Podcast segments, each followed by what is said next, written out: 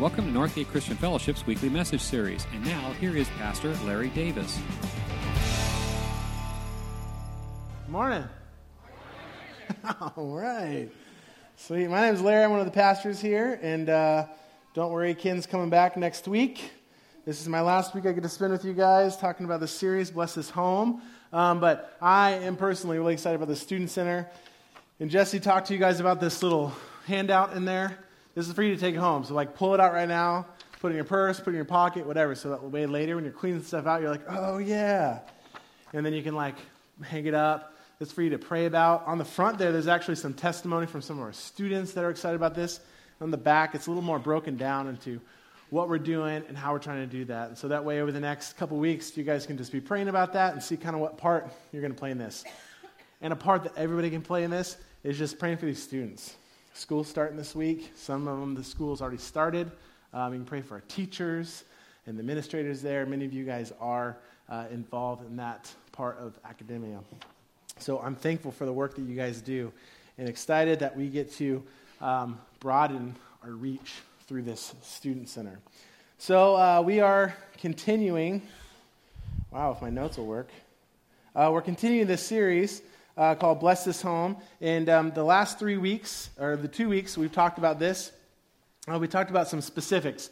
And those specifics were as we've used these Beatitudes. It's where we got our specifics from. It's found in the book of Matthew, uh, which is in the New Testament, and it's in chapter 5. And Jesus gave the sermon, and he gave Beatitudes. He gave eight blessings or blessedness. And uh, we've applied those to the family. And it really, it's for anybody. So we're aiming like at the family, but everybody else is shrapnel. So you guys are all able to take something home from this. Uh, it definitely can connect with you. The first week we talked about hungering and thirsting for righteousness, uh, for they will be filled by God. Blessed are those who hunger and thirst for righteousness. So we talked about what does it look like to hunger and thirst in your home, and what do most of us hunger and thirst for? So we had that discussion, and a lot of us went home and analyzed that. And we talked about a couple simple things that we can do to keep hungering and thirsting in our home kind of active and happening all the time. One of those is to make sure that um, God's in our conversations, that He's approachable, that He's involved, and that He's lovable. So we can love Him in all circumstances and that He loves us. So those are some ways that we can hunger and thirst for righteousness in our homes. We talked about the first week. Last week, we talked about something really fun, right? we talked about blessed are the peacemakers. That's always fun. Uh, not the peace takers, because we have so many peace takers in our home, and not the peacekeepers. We talked about how many of us just are keepers of the peace. And I heard many stories this week, I think four, uh, about people who actually got put into circumstances this week where they recognized, hey, I have an opportunity to be a peacemaker, not just a keeper. Uh, and I, I recognize that language and what God's given me an opportunity right now to make peace in this situation and not just keep the peace in the situation by avoiding the conflict. So they were making peace this week by going through the problem and not around it, like so often we end up doing just because it's easy, uh, but then it just kind of blows up in our face and comes back to get us. So blessed are the peacemakers. This week, I gave you guys an option. So uh, it was fun. I didn't remember it last week in the first service, but second service I did last week. And so those of you who were in second service last week, had an opportunity, I told you, I said, hey, I'm going to let you guys pick. What are we going to talk about? Are we going to talk about um, blessed are the pure in heart, uh, for they will see God? Or are we going to talk about blessed are those who are persecuted for righteousness? And um, I said, hey, tweet me, and nobody did because nobody could figure out how to do that. uh, or I said, hey, you can use Facebook. And so um, some of you guys use Facebook, like five, figured out how to do that. And uh, overwhelmingly, I think four to one, it was, uh, it was pure in heart. And I like kind of freaked out a little. Bit. I was kind of bummed because I was like, man, I totally want to talk about persecuted because that's like fun and good stories. And we talk about, man, we get persecuted. And you said, no, we want to talk about pure in heart. And I went, oh, this is going to be tough. So it's been a long week. Let's have, let's have a tough conversation today. Um, so today we're talking about pure in heart uh, from the Beatitudes. And we're talking about purity in your family and what that looks like. Um, how many of you guys, this is a sad, sad statistic, but how many of you guys have ever been robbed of something? Yeah, a lot of you guys have been robbed of something. Jeez Louise. Um, some of you have been robbed of something physically. Some of you guys have been robbed of something emotionally. There's many different ways of being robbed, but some, a lot of you guys have been robbed. And um, when uh, I was going to college, uh, I lived uh, in this area because it's all I could afford, but I lived in the hood No joke. Down in Southern California, I won't tell you exactly where it's at. Um, but it was like there was nights where me and my roommate were crawling, army crawling the ground because we thought we were getting shot up, and it was fireworks. it was totally, it was scary all the time. There was shoes hanging because people would beat people up and hang their shoes up, and it was scary stuff. So I was always, we had a bat by the door. I was like always ready and nervous. And since then, it's made me, especially now that I have a family, like much more edgy. Like, especially when my wife and I first got married, uh, like I had an axe by my bed. I'd hear a noise and I was like up with the axe. And it wasn't like a normal, like chopping down logs axe. It was like a medieval, like I do anything with it, it's going to get something on you. It's going to mess you up. And so I have dedicated myself to being a human weapon. Uh, so don't ever come to my house unexpected because I have things, I have tricks. it's, it is crazy. So I have protect myself um, from being robbed or someone come in and to um, take something from me or hurt my family.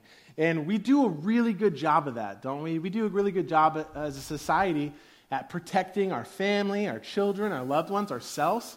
Um, you know, some of you guys who are older remember this, or I remember my uh, great grandmas or my grams would always tell me, like, yeah, you, you, used to sit in the front seat and didn't have to wear a seat belt. I remember uh, I had my, my first car was a 53 Dodge. I wasn't alive then, uh, but uh, it didn't have a seat belt. And I'm like, what car doesn't have a seat belt? And I had to install a seat belt so I could drive around my truck. Uh, so we, we've done a good job as things have kind of gone by and time has passed at protecting ourselves and uh, focusing on that. Uh, many of us, you know, we put helmets on our kids and knee pads, and, and knee pads and elbow pads just to go check the mail because we're worried you know, something's going to happen to them. You know, we got to protect them and keep them from getting like, you know, concussions, all those things. We've done a really good job of that. And society and we, we applaud one another, don't we? Like, if we don't see that, we're like, we were vocal about it. We will be upset and say, uh uh-uh, uh like, you need to take care of your children. You need to protect your children physically. But what we don't do that great of a job at, and we kind of do the opposite of, is protecting the hearts and the purity of ourselves and our family. In fact, sometimes society will actually make fun of us a little bit. If you're overprotective, you're like, wow, you're so hardcore. You're so overprotective, like, whoa, you're like a freak of something.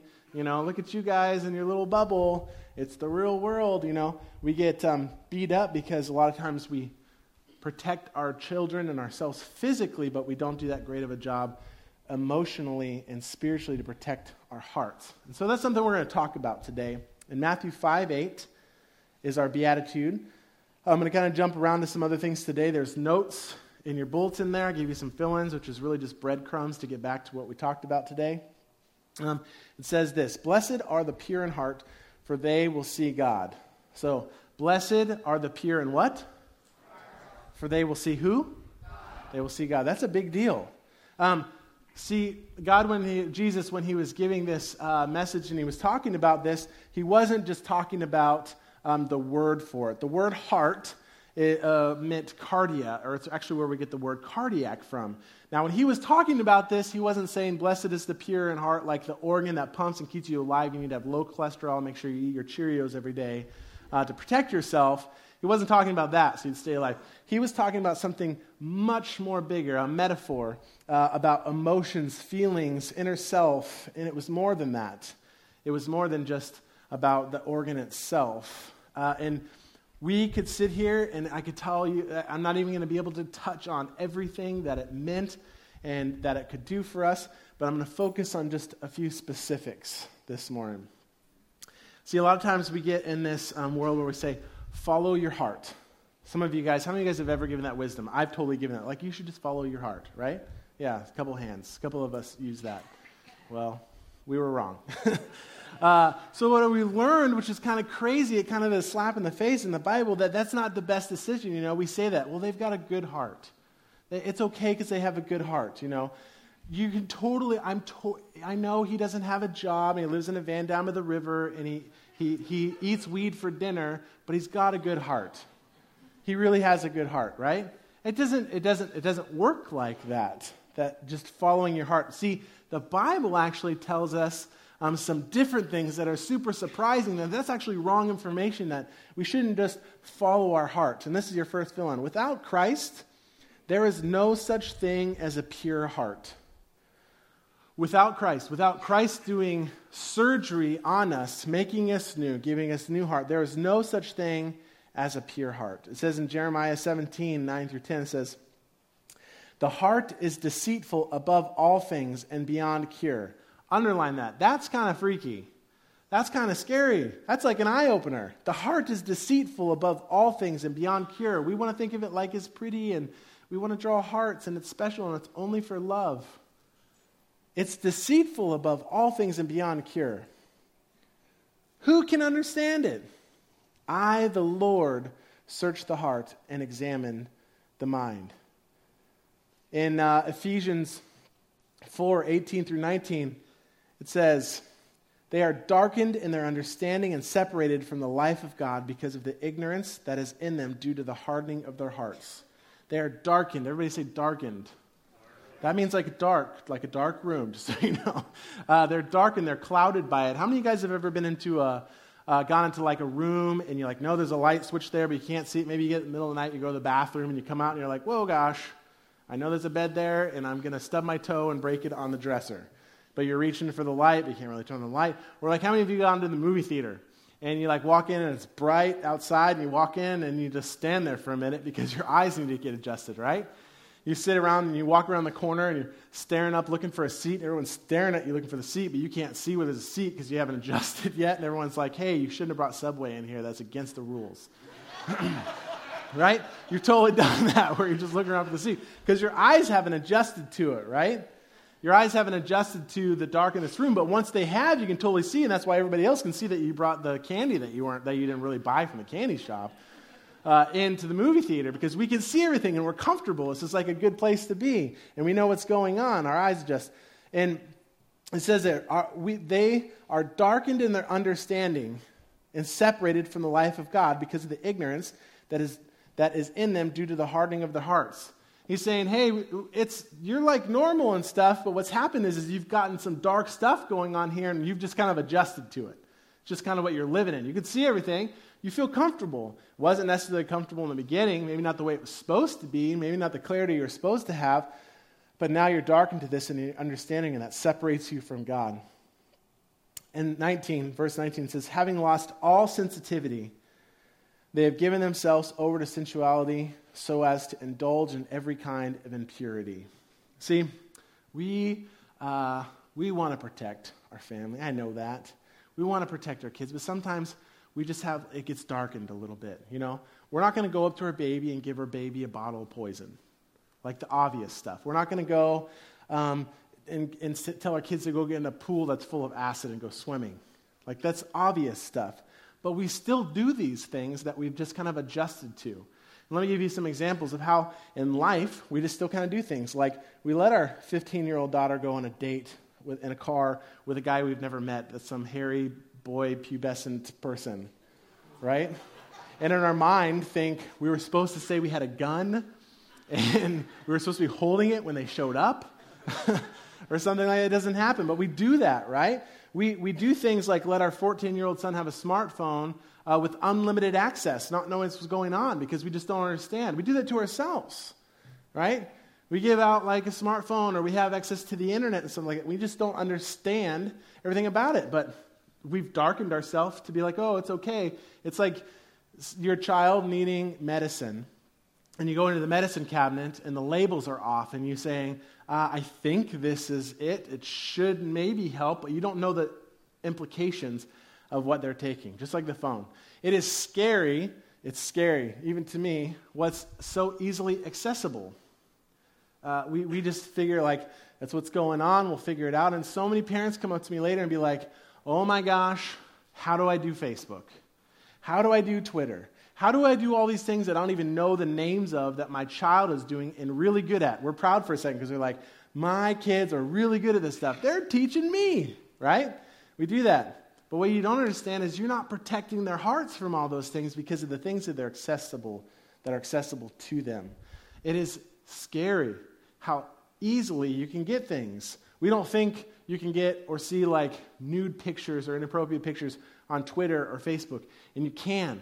And I didn't believe it either. I was like, no way, man, they got totally things that can like hide that stuff. And someone told me, no, it's super easy. Just Google it. And in like five seconds, I had access to inappropriate material on the internet, on my phone, on my laptop, wherever. And no one could tell that I went there because it looked innocent, because I was doing Facebook or Twitter or some social, social media. And we do that. We get darkened to those things, and realistically, we're giving our child and our family poisons, or even for ourselves, an opportunity to fail. Or give money for movies and music that we know nothing about. You know? Things that are we're seeing or we're putting into our mind, into our heart. And this is the difference. And this is really challenging. This was a really tough week for me because, you know, I'm dealing with these things too. And this is the difference between being a Christian home. You know, we say 81% of people and Americans today say they're Christian. Only 20, 21% or so actually go to church on a regular basis, but 81% or so say that they're Christians. So they would say, we have a Christian home. Yeah, if our home had to pick something, we'd be Christian. We're going to have to bless this home over our fireplace and outside of our house and do those types of things. But the difference is, is we don't want to just be a Christian family. We want to be a what? A Christ-centered, a Christ-centered home. We want not want to be a Christian family. We want to be a yes, a Christ-centered home which is different and it's tough because it means it's the center of things. It means we're, we're looking out for those things. We're looking out for the purity of our hearts and our families' hearts. It says in Psalms 119, 9 through 10, How can a young person stay in the path of purity? By living according to your word. Verse 10 I will seek you with all my heart. Do not let me stray your commands. This is edited towards family. So this is a verse for your family. Psalms 19, 1, 9 through 10.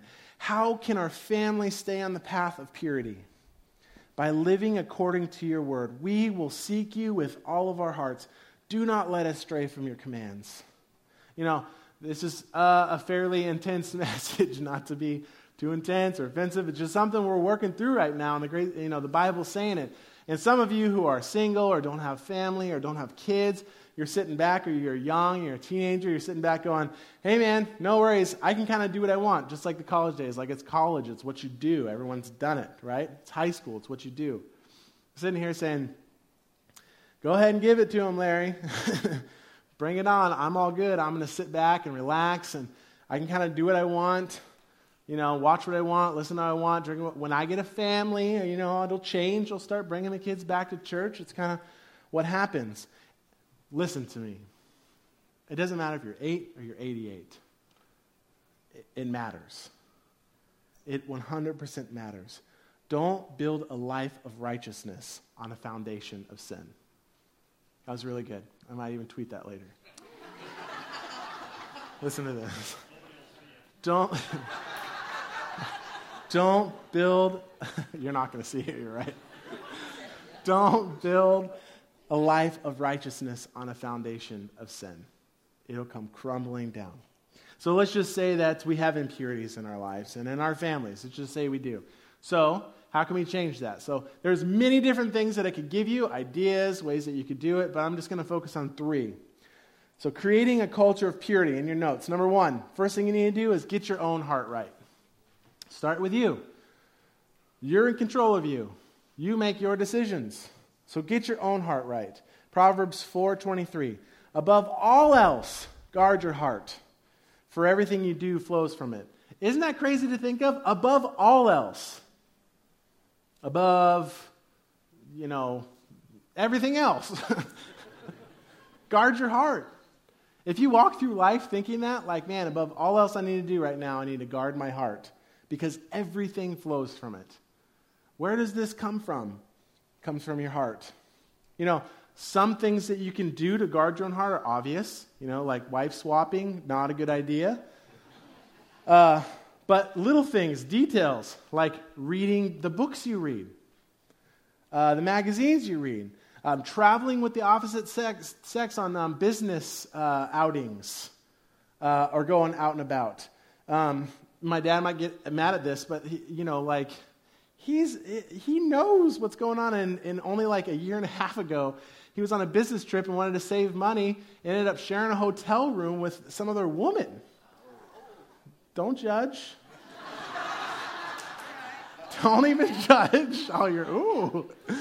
Uh, but he knows better, but it's those sorts of things like staying above reproach. And being like, hey, I understand that you're not a thinker. but still, those are some things you got to guard your own heart. That you got to guard your own heart. The people that you're hanging out with. And we say, like, well, I'll just let my conscience be a guide, right? My conscience will just kind of tell me and flag me and say this is what's going on. And this is the scary thing, too, in the Bible. It says your conscience can be seared. So don't let just your conscience be your guide because it can give you the wrong direction. A lot of things we say, well, it doesn't bother me, uh, you know, the things that I'm doing. It's the world. I'm not going to live in a bubble. Uh, I'm not telling you to live in a bubble, but, you know, I'm not going to be like so sheltered. It doesn't bother me. It shouldn't bother you that much. Uh, I'm sure many of you had those types of conversations. Um, things like being entertained by sin. It's kind of a powerful statement there's so many things that are hilarious to us now in the way comedy has turned and the way we're entertained because of sin, because of crudeness, because of racism, and it's funny. It's, so we think, well, that's, that was funny. Come on, that was funny. I mean, that was funny probably because it was so inappropriate. But we're paying money to be entertained by that, and that's not how we protect our hearts. Like five years ago, I was so stoked that the movie 300 was coming out. And uh, because uh, I love those types of movies. And I was like, whatever, blood, violence, it's history, right? And uh, I got a bunch of the, a bunch of my dudes. We had started a church, and a bunch of new dudes from the church got them together, and there was like eight of us. We were going to go see the movie on opening day. We had taken that morning off, like 10 a.m. for that first showing, and we went in there and watched the movie, and I was like all good with it. And uh, it had suddenly some very like sexually explicit scenes in it, and some inappropriate stuff in there. And I found myself sitting there going like, oh man, I'm like the pastor and like hanging out with these dudes right now. We're just like, this is a great movie, guys. And uh, I'm sure they were sitting there the same way, like, oh man, we're watching this movie right now. And uh, afterwards, it was, you know, kind of awkward. But what I realized in that moment is that um, started losing sensitivity to what was good decision and not decision and what could mess up the purity and protect myself and those around me that I just become bland to it. Like, oh, it's just what happens. It's just the thing, appropriate things to watch. And later on, a couple years later, this movie called The Hangover um, came out, and um, I got chastised a lot because I wouldn't go see it. And I still haven't. And then, you know, I got, and I have a lot of my friend circle is in the church, and that's fine. And um, a lot of people like Chastity and it's like, don't be so hardcore. It's like seriously a funny movie. Like just go see it. Just the end is good. You don't have to watch the end because it's bad in the end, but that's it. Everything else is fine. And I thought, why? Why would I even do that? And I'm not trying to be like, you know, super awesome, pure, not real person because that's not who I am. And tell you that you're bad if you've watched The Hangover or a movie like that. But still, it was those sorts of things that I was like, you know, I need to protect myself. I already kind of know the premise behind it. I've heard some things about it. Why would I do myself like that? So, what if it's what the world does and the culture does? I need to protect myself. I need to protect my heart. And I need to stop rationalizing things that are impure. I need to look at the friends that I hang out with, the thoughts that I have, the things that I watch, the things that I read, the games that I play, the language I use, and the attitudes that I have. Number two, we need to parent to the heart. Most parents parent to the actions. We need a parent to the heart, not just to the actions. 1 Samuel 16 7. The Lord does not look at the things people look at. People look at the outward appearance, but the Lord looks at the heart. The Lord looks at the heart. People see the outside. And that's a lot of times what we focus on. Jesus focused on the heart. He said, Hey, you shouldn't murder or you shouldn't uh, commit adultery. But if you've even looked at a woman lustfully, you've committed adultery in your heart. He knew about the heart. The Pharisees, the other guys who ended up killing him, said, Hey, we're on the outside. The cup looks really nice, but it's dirty on the inside. We're going to be really good. We're going to look holier than now. We're going to look perfect because this is how you're supposed to look. This is how people are going to see us. And it was the outside of the cup. And the biggest mistakes in parenting, we often focus on the outward only. And outward submission leads to inward rebellion. It's like going up to your cabinet and grabbing a cup that looks clean on the inside, filling it up, and then drinking, and then seeing the stuff in the bottom, being like, oh, because it wasn't clean. I don't know. Anybody ever done that before? I totally have. Okay, I've done it too many times, unfortunately. But, but that's no good. A bowl or a cup that's dirty on the inside, you don't want that. It looks good on the outside, but it's all messed up on the inside. And our kids, we see it, you know, we see other kids that do something, and you're like, you need to go apologize. And they go over there, and they're like, I'm sorry, you big baby.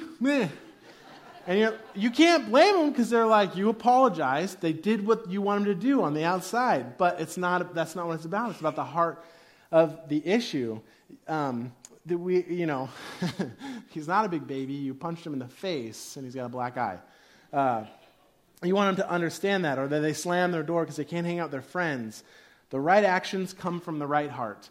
Uh, occasionally, my daughter does this, and she's been kind of funny about these things. She, um, uh, you know, will do something to someone or something, and we'll be like, "You need to say sorry," you know, like most of us typically do. And she would not say sorry to the point like she is crying, devastated, buried, like, I will not say sorry. I don't want to do it. And like, oh, don't make me do this. And you're like, oh my gosh, just please, we want to leave. Just say sorry. just do it. um, but you know what? Gave her space and realized, you know, she probably gets more of this than we do. And, uh, you know, there's been many times that have just been to me when we've been driving down the road, and even a day later, a couple hours later, on her own, random conversation comes up and says, you know, I need to go apologize to mom when we get home uh, because what I did was blah, blah, blah, blah, blah, blah, and gets it. Uh, her heart gets it. It's not just an outward thing, it's an inward uh, it comes from the heart, and that's when it's the right action. And the last one pursue perfect purity of the heart. I use those words on purpose. And that word is pursue. pursue because it's tough. It's an active, all the time pursuit. Uh, it's not going to happen, I'm going to be honest, um, you know, because I'm not going to lie to you guys. Um, but pursue perfect purity of the heart. Anything less than perfect purity is impurity. Anything less than perfect purity is impurity because it's not pure, it's not perfect. In Ephesians 5 3, but among you there must not even be a hint of sexual immorality or any kind of impurity or greed because these are improper for God's holy people. So, how much impurity should we let in? Zero. Yeah, none, not even a hint. That's like really tough. But it's like this story I heard of this uh, kid told his mom, Hey, I really want to go to this movie with my friends. And she's like, Well, I don't know if it's appropriate. And he says, Well, it's only PG 13. It's got some bad language and some violence and stuff. Not that big of a deal. It's only kind of bad. It's just a little bad. And she went, No, I really don't think it's that good for you, and I don't think it's appropriate uh, right now. Well, come on, mom. It's not that bad. It's not, it's not that bad. And so she said, Okay, fine. I'll let you go. But first, I want to make you some brownies. So I said, Really? Yeah, I'm to make you some brownies. You can totally sneak them in the movie theater. No. and so uh, she started making this batch of brownies, and then she went in the backyard and just got a little piece of dog poop. And she got that little piece of dog poop. She put it in the brownies. I love that I'm saying poop in here. Um, she put the poop in the brownies, stirred it up, made the brownies, and put it in front of him, and said, Here's the brownies. And she goes, Oh, wait, but I have to tell you, there's some dog poop in it, but just a little bit. And he's like, What? That's disgusting. I'm not going to eat these brownies. No, it's just a little bit of dog poop. A little poop goes a long way, let me tell you. so she said, Hey, it's just like your movie. It's just a little bad, right? The brownies just got a little poop in them. So, how much impurity? Not even a hint. That's tough. So, that's why we constantly have to pursue perfect impurity. Blessed are the pure in heart, for they will see what? They'll see God. Can you imagine what that looks like in your house? To have a house of purity, that you'll see God in your house, that you'll see God working and moving in your house and in your life? I don't know if some of us could. It's tough until it happens. It's a challenge. So, what if we are impure? What if we're defensive and you're like, man, you have really offended me today and I feel like you're judging me? I'm not. Uh, evaluating me? Not really. Uh, it's hard. It is hard. But here's the good news. In Ezekiel 36, 26, God said, I will give you a new heart and put a new spirit in you. I will remove from you your heart of stone and give you a heart of flesh. Psalm 51:10 says, "Create in me a pure heart, O God, and I will renew a steadfast spirit within me." Parents, we need to understand why a life of purity is better for the family, and they must teach and demonstrate it in all you do. You must teach and demonstrate it in all you do to those who are around you. A pure heart. It's a super tough conversation, but it's doable because if you can hunger and thirst for righteousness and, and, and question yourself, what am I hungering for? If you can focus on being a peacemaker, and if you can pursue purity and get yourself right first, I believe with all my heart that God will bless your home. He'll bless your family, He'll bless your relationships in ways you would have never imagined or foreseen. Would you bow your heads with me? Thank you for listening to this week's message. We trust that you'll join us again soon for another uplifting message from Northgate Christian Fellowship, located in Benicia, California.